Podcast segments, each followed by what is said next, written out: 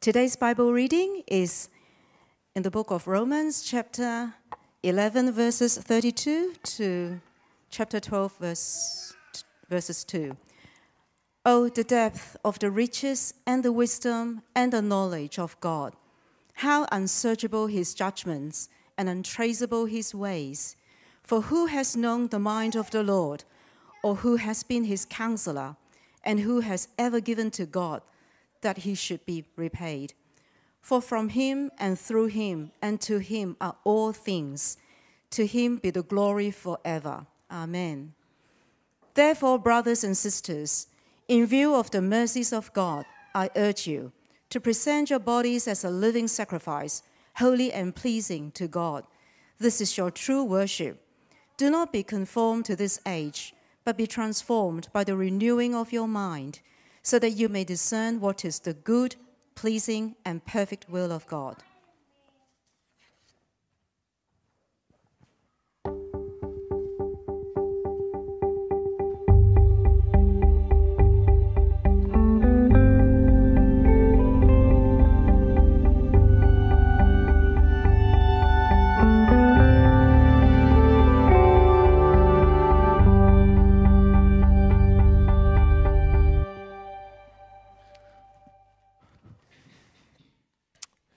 Well, good morning. It's good to be with you, those in the building, those online. And uh, even this morning, I've had a chance to meet uh, a number of people who are new here today or are family visiting. Uh, we have people from different cultures, um, different uh, journeys in their faith journey, people exploring Jesus, people who have been a Christian for a long time. And as, I look at all of that, I say, To God be the glory. And uh, that is our theme for this month. I didn't want kind of our vision month to be all about us. Uh, we've been given a vision, and we are the product of God's vision. And so let us celebrate God as we explore this grand theme of God's glory.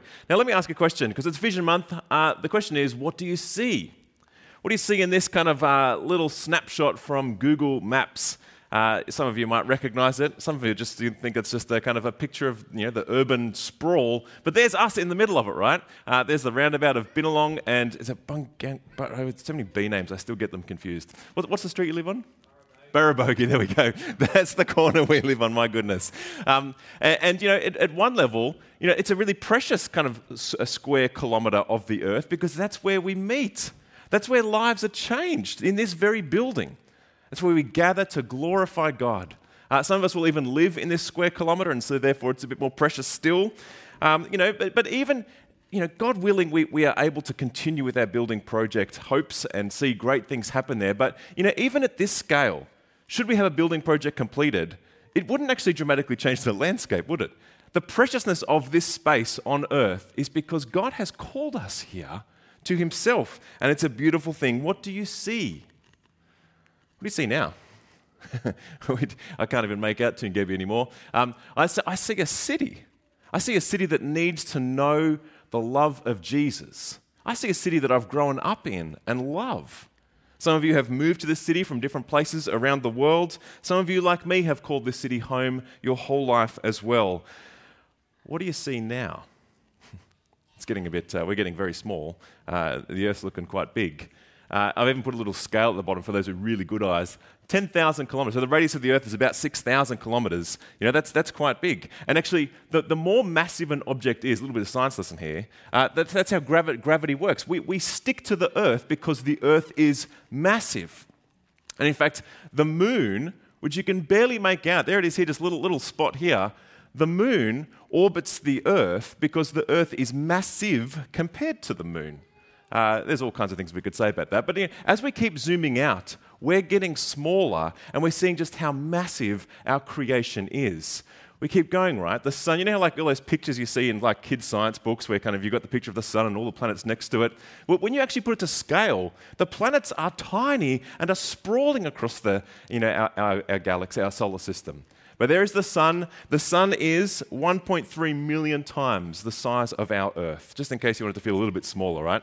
Um, and it burns brightly, uh, giving us the sun that we enjoy. And what a beautiful day it is. That sun that hits your skin and makes you feel warm has traveled eight minutes to get to you. So if the, eight, if the sun blew up now, we wouldn't even know for another eight minutes. It would cut my sermon short, uh, and we'd see Jesus real quick. But um, uh, of course, the sun being the most massive thing in our solar system has everything in the solar system orbiting it. But if we kept zooming out, and I promise this, this, is going somewhere, I promise. Uh, if, we kept, if we kept zooming out, you know, our nearest sun, and our nearest star, which just like our sun, uh, is Alpha Centauri. Now, light travels four and a, four, nearly four and a half years from that place to get to us. So that when we see it in the sky, we're actually seeing it four and a half years ago. And that's incredible. My mind boggles thinking about the scale of our universe. But as we keep zooming out, we can't even see, we definitely can't see Toongabbie. I can't even see our sun anymore. That bright spot in the, in the kind of one of the spiral arms of our galaxy is not our sun because our sun's not that big a deal in the universe. Sorry to bust your bubble there. Uh, it's tiny. And, and, and as we look at kind of this, that the, all of these stars, millions and billions and trillions, this is just this is just one little spiral arm of the galaxy, the Milky Way galaxy that we call home. Are you feeling small yet? but what else do you see? Surely we're starting to see, if you hadn't seen it already, the glory of God. For all of creation sings his glory, and our universe is mind bogglingly large massive. At the center of this galaxy, our galaxy, the Milky Way, is a supermassive black hole. It's so massive that the whole galaxy spins around it. Uh, the, uh, the, um, uh, when we're starting to talk about scales of kind of, you know, massive suns and black holes, we use kind of a unit called solar masses. Uh, I know this because we were listening to a podcast all the way back from uh, Adelaide with our kids in the car. It kept, us sane. I enjoyed it. The kids enjoyed it. Um, but we're talking about something that weighs tens of millions of times the mass of our sun. It is massive. And that, that's what it takes for a whole galaxy to spin around it, as it were. But again, we keep zooming out, and even our galaxy is not a big deal in the universe.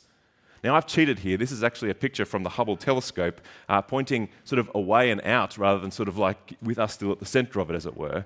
But you get the picture, literally.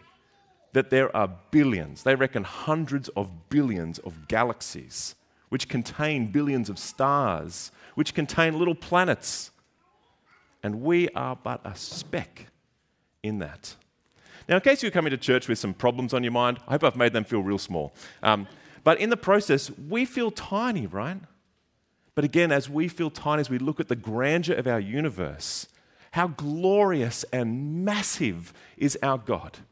Because if galaxies and, and sort of solar systems and planets spin around massive things, how much more so does all of creation center around our massive God who put all these things in motion? Psalm 8 says, Lord, our Lord, how majestic is your name in all the earth. You have set your glory in the heavens. The psalmist continues, When I consider your heavens, the work of your fingers, the moon and the stars, who are we that you would be mindful of us? I love that psalm. It captures the bigness of God as we, as we sort of cast our eyes upon the heavens, of which we just see spots in the sky. We think, wow, God has set his glory in the heavens. And as big as our God is, we ask the question, who are we that you would be mindful of us? And yet, he loves us. I was actually preaching Psalm 8 uh, there's some in, uh, in Melrose Nursing Home just down the road here this week. It was a wonderful time with the old saints there. And uh, as I'm preaching through Psalm 8 and using some of these pictures that I've used now without some of the sciencey bits, uh, this lady yells out, You're so tall. Ye- yes, I am tall, but I am so, so small. I am just a speck in the God's glorious creation. In fact, uh, John Calvin, one of the great uh, reformers uh, uh, who pointed Christians all over the world and, and really history since then back to the Bible, said all of creation is the theater of God's glory. We see on this stage just how amazing our God is. And at the center of this stage, this theater, is God Himself because not only did He make creation, but He centers in it in the Lord Jesus Christ. And so we see God's glory in two ways in creation and in redemption. We'll unpack some of that uh, in a moment. But this Vision Month, as I've said, I want us to see not simply us, I want us to see the grandeur of God. And then from the splendor of God, see all things accordingly, including us. Because as small as we feel, God cares for us, He sees us. Uh, each, uh, each week in Vision Month, uh, we're going to look at God's glory in a different angle. And I'm going to use parts of our vision statement, uh, particularly the words you saw in that bumper video of being an ever growing, diverse church family. They're going to be the three kind of phrase or words that we're going to capture in the three weeks after this as we explore God's glory in, from different angles. Uh, but the question I want to ask of each of us today, and maybe each week, if we don't have time to share after the sermon, uh, uh, you know, sometimes we do Q&A. Uh, if we have time, I simply just want to ask this question and get reflections. What has God put on your heart today? If we don't get to that, ask each other over morning tea. What has God put on your heart today? It might be something reading through the booklet. It might be something you've heard from this morning. It might be kind of just something that's crystallized as the Holy Spirit works in you. But my hope is that we would see God's glory all the more and that we would partner together in our labor to see Him glorified every day, everywhere, and in every way.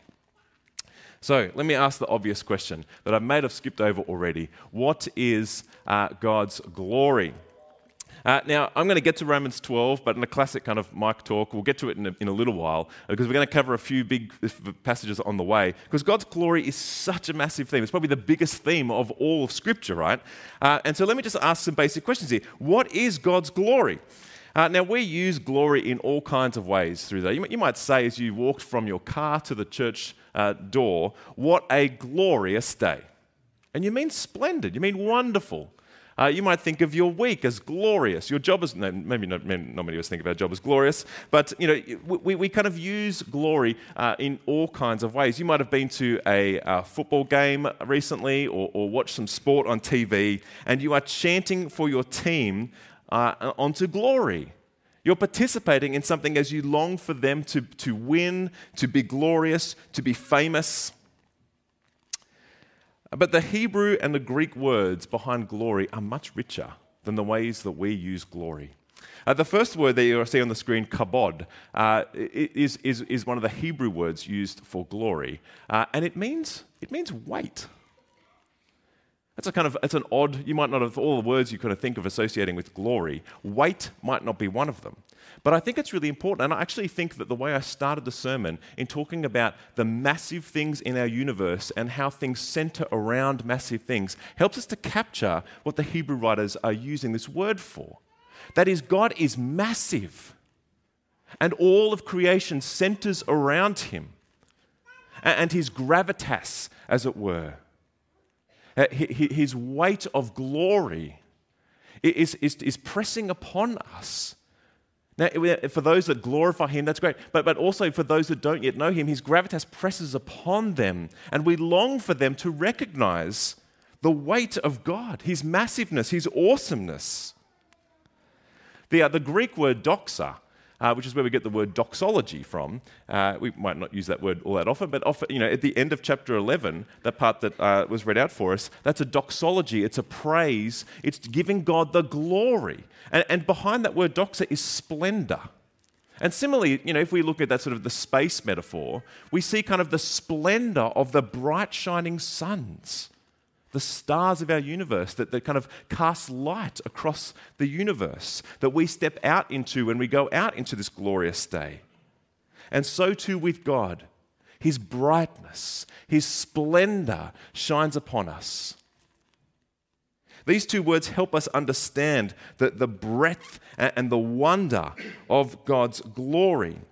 And so when the psalmist says in Psalm 8, How majestic is your name, how splendid is your name.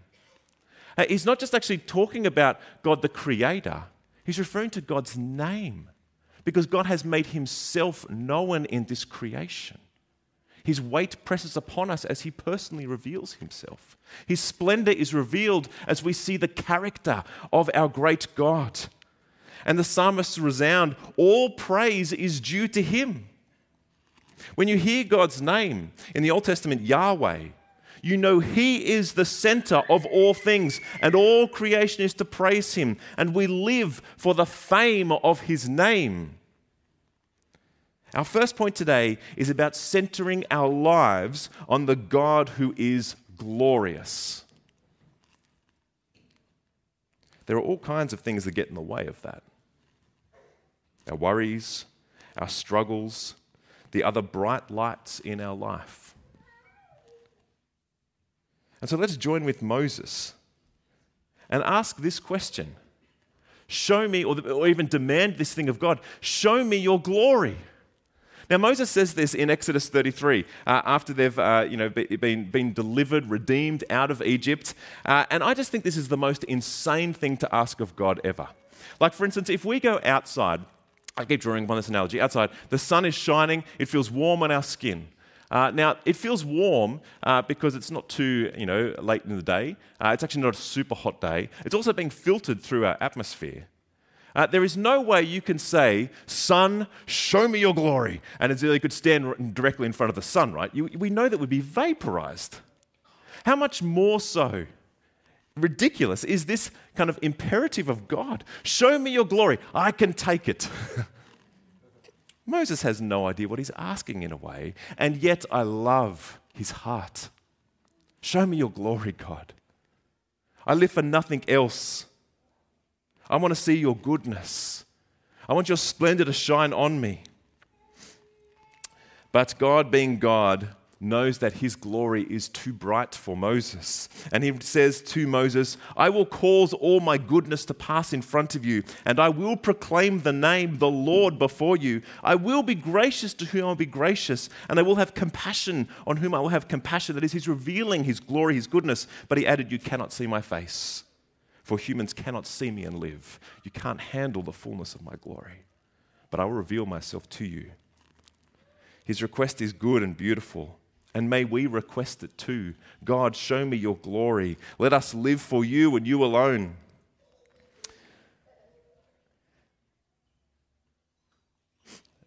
As we, uh, as we contemplate just how small we are and how glorious God is, you know, for a moment there, as we think about Moses' request, as we think about just how brightly shining God is, for a moment there, we fear being obliterated by the holiness, by the glory of God. Like we could not stand before the sun. How could we stand before this God? And yet, even the psalmist in Psalm 8 knows who are we that you are mindful of us? But he knows that God loves us. He has set his love upon us. Now that is crazy. And this is one of my, Psalm 8 is one of my favorite psalms. I don't expect the prime minister to care for me personally. I don't care. For, I, I, I, can't imagine anyone who of, of fame and notoriety in this world caring about little Mike. I'm not after your sympathy. I'm just making a statement. How much more so might we expect God to care for us? And yet, that's how glorious He is because the Creator God also loves you and cares for you. Now, all this begins to culminate in the Lord Jesus. And we'll get to Romans 12 in a second. But it's the Lord Jesus who makes God's glory fully known. Because we read that Jesus is the one that actually created all things. And it's Jesus who reveals God's love to us as he comes to earth and reveals God in full. And so John 1 says, The Word became flesh, the Word being a way to describe Jesus, the Son of God. The Word became flesh and made his dwelling. The word behind that's the tabernacle, that rich idea of actually God dwelling, his presence among his people, his dwelling among us. We have seen his glory. The glory of the one and only Son who came from the Father, full of grace and truth. Moses was not able to see the glory of God, but God says, I will send Jesus so that all people might see who I am. But the thing is, is when Jesus came, he didn't come just as a bright shining light in the ways of greatness and glory that we would expect in this world, but he came to show how much this great God who created the heavens and earth loved us and he demonstrated his love for us in dying for us. Jesus prays this prayer at the end and the climax of John's gospel before he dies for us. He prays, Father, the hour has come. Glorify your Son, that your Son may glorify you. God's glory is revealed most splendidly in his love for you as he dies for you, so that you will not be obliterated by his holiness and splendor, but be embraced by a God who draws him to your draws you to himself and shares his glory with you. Now get your head around that. As we zoom out from Toongabbie all the way across the known universe, all that is God's, all that he made, and we go, wow, God is glorious. That God wants to share his glory with you and draws you to himself in the death of the Lord Jesus so that you would not have to face judgment, that you would not be obliterated, but you would be drawn into the very presence of God. Now, all of this is why Paul, when he gets to Romans chapter 11, having surveyed the wonders of salvation in Jesus Christ, and having just wrestled with what it means for God to be the God of Israel, and salvation being made known first to the Jew and then to the Gentile. And as he wrestles with all of this, he just bursts out in this doxology, in this praise of God. He says, Oh, the depth of the riches and the wisdom and the knowledge of God. It's like as he's writing, he sort of stopped and, and he said a lot of great things, and there's a lot of things to really wrestle with, but he hasn't sort of tied everything up neatly. If you've read Romans 9 to 11, you've got a lot of questions still, I'm sure. Uh, but he gets this point as he, as he outlines all these things oh my goodness, God is amazing. Who else has the wisdom and knowledge of God? Who has searched his judgments? Who has been his counselor? No one. There is no one more glorious than God. There is no one standing behind God who taught God. And we certainly haven't taught God. But we marvel at his wisdom and his grace and his love and his truth. He finishes there in 36 For from him and through him and to him are all things. From God, he created all things. Uh, through him, he is working through all things for his purposes. He is involved in all things, and to him are all things. That is, all things will return to him as the God who created and who is glorious and is to be praised. To him be the glory forever. Amen. That would have been quite a full stop as Paul wrote that, I'm sure. And I want us to, as we survey kind of the, the glory of God through the scriptures, to arrive at the same conclusion. Oh, how magnificent is our God! Not only in the way He created our extraordinary universe, but how He has set His love upon you. You are not just a mere speck of space dust. You are made in the glorious image of God, and you are worthy of Jesus' blood spilt for you because he loves you and wants to draw him to yourself, to draw you to himself and share his glory with you. Now, my goodness, our vision, our vision at TAC is to see God glorified. Our mission is to worship him and to see all people honor God accordingly. Because he alone is worthy. That's actually where we get the word worship from.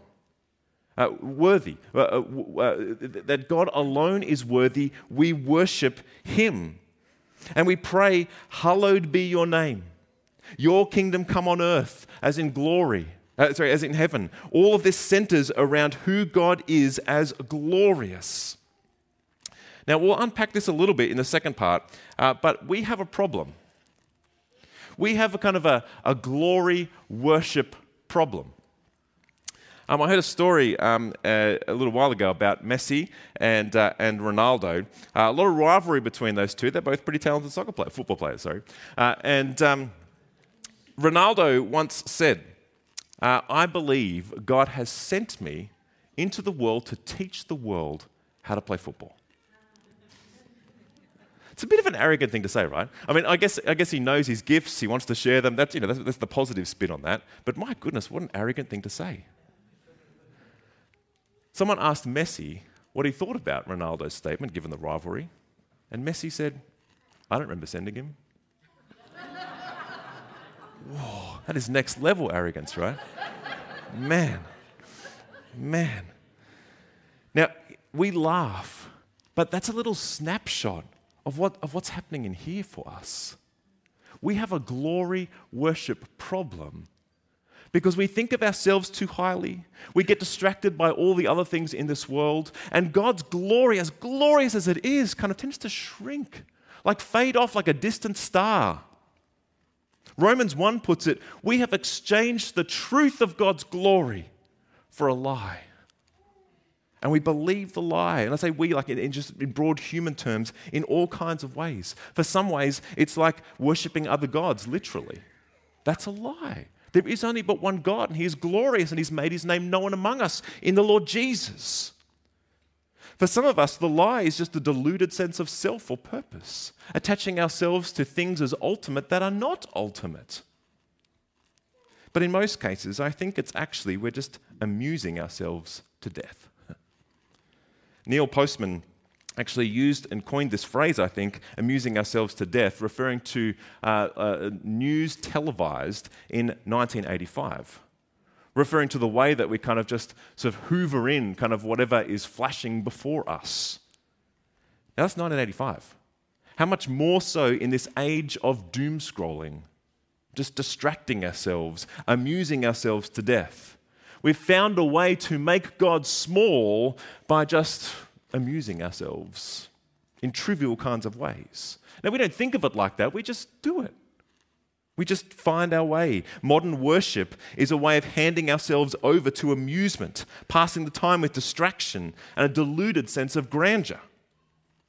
Let us recapture the wonder of God rejoin our endeavors with the very purposes and glory of God. We are called, as people made in the glorious image of God, to worship Him. That is our purpose. The Westminster uh, Confession uh, and the Heidelberg Catechism, uh, but both kind of reflect on what it means for us, for our purpose. Our very purpose in life is to glorify God and that is to worship him. Because, as Revelation 4 puts it, he alone is worthy of glory.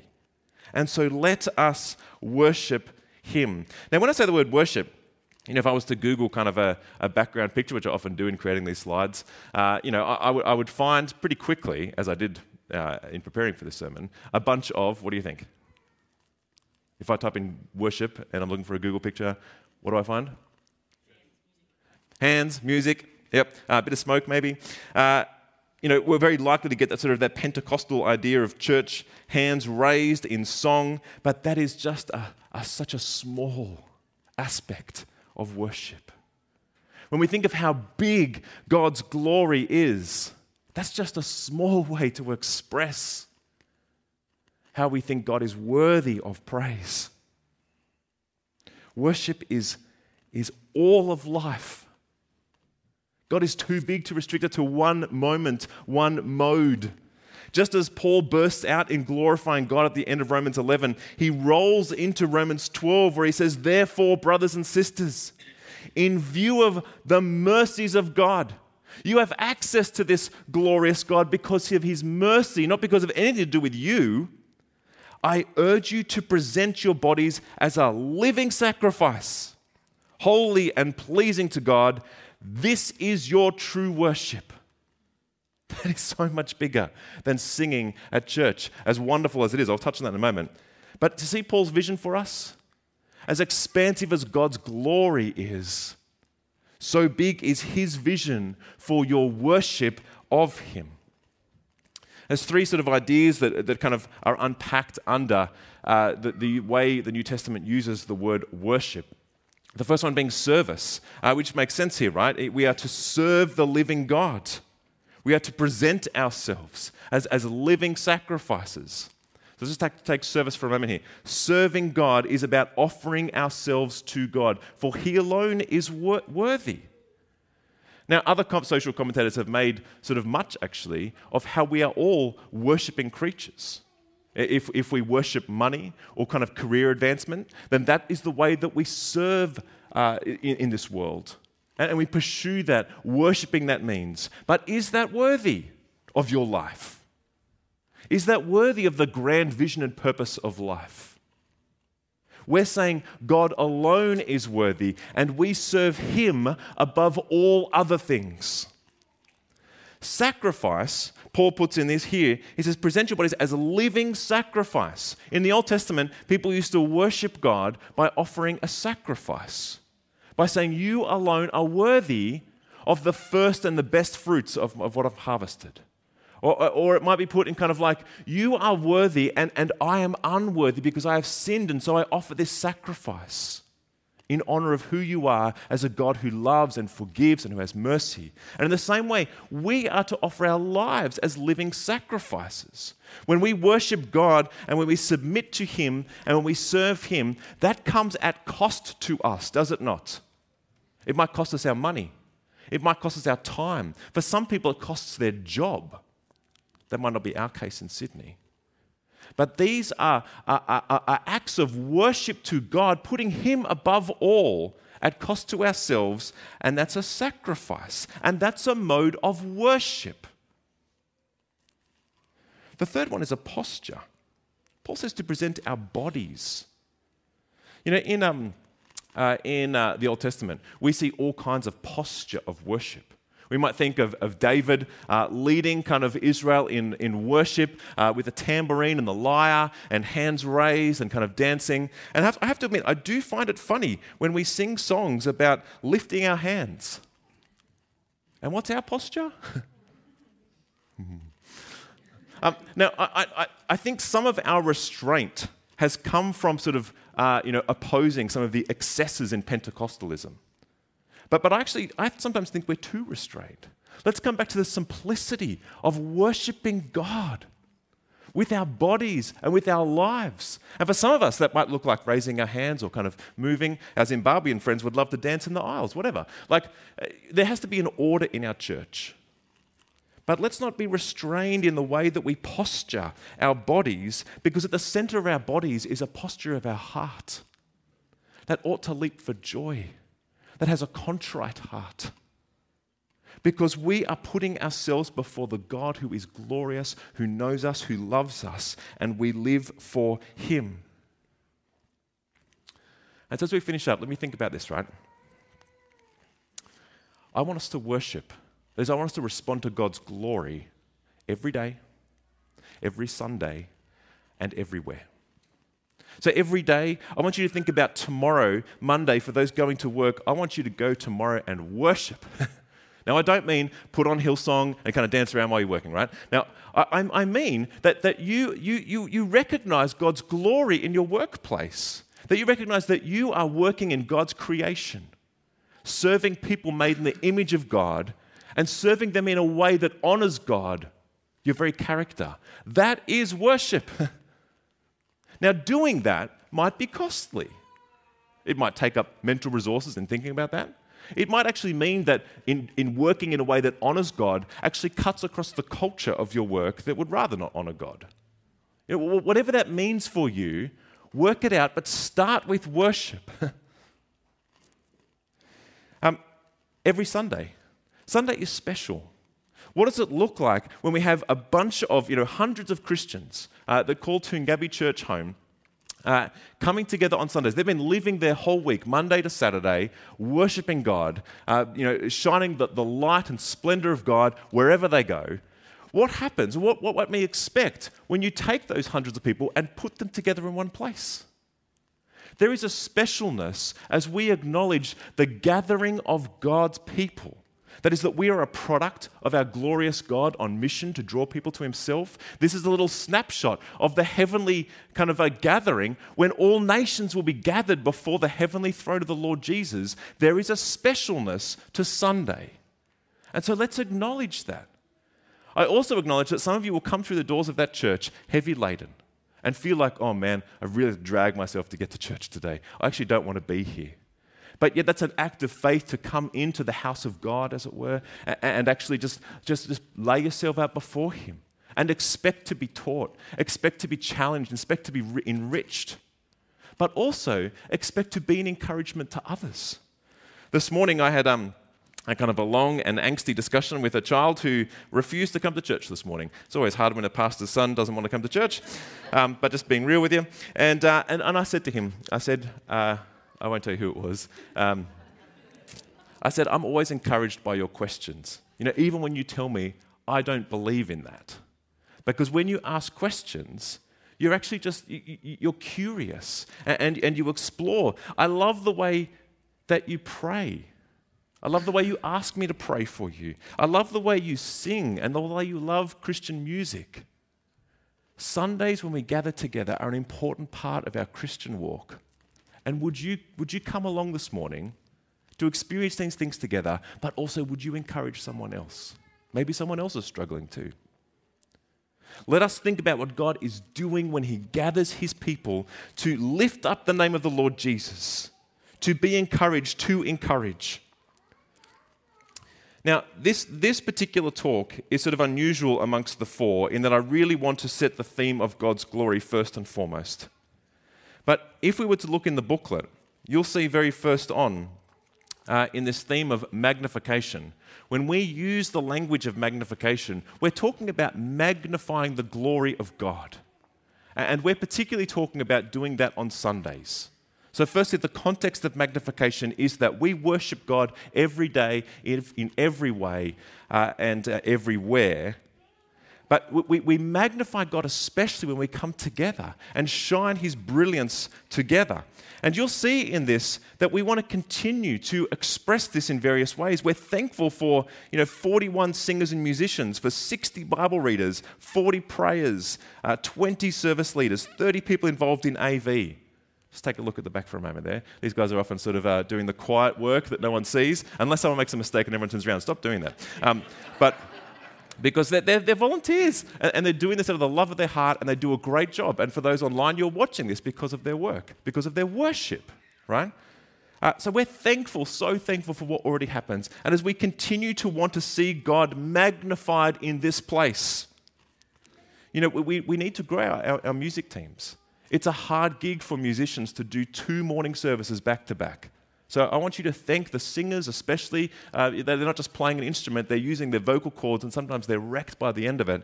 Uh, but thank all those involved in our music ministry.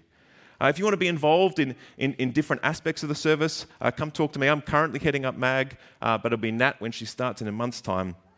Um, we also want to continue to work out how we use this space to share stories for your encouragement. We want to think about the accessibility of this place. For, uh, for, you know, when we think about people of different abilities, coming from different cultures, that's a huge aspect to think about.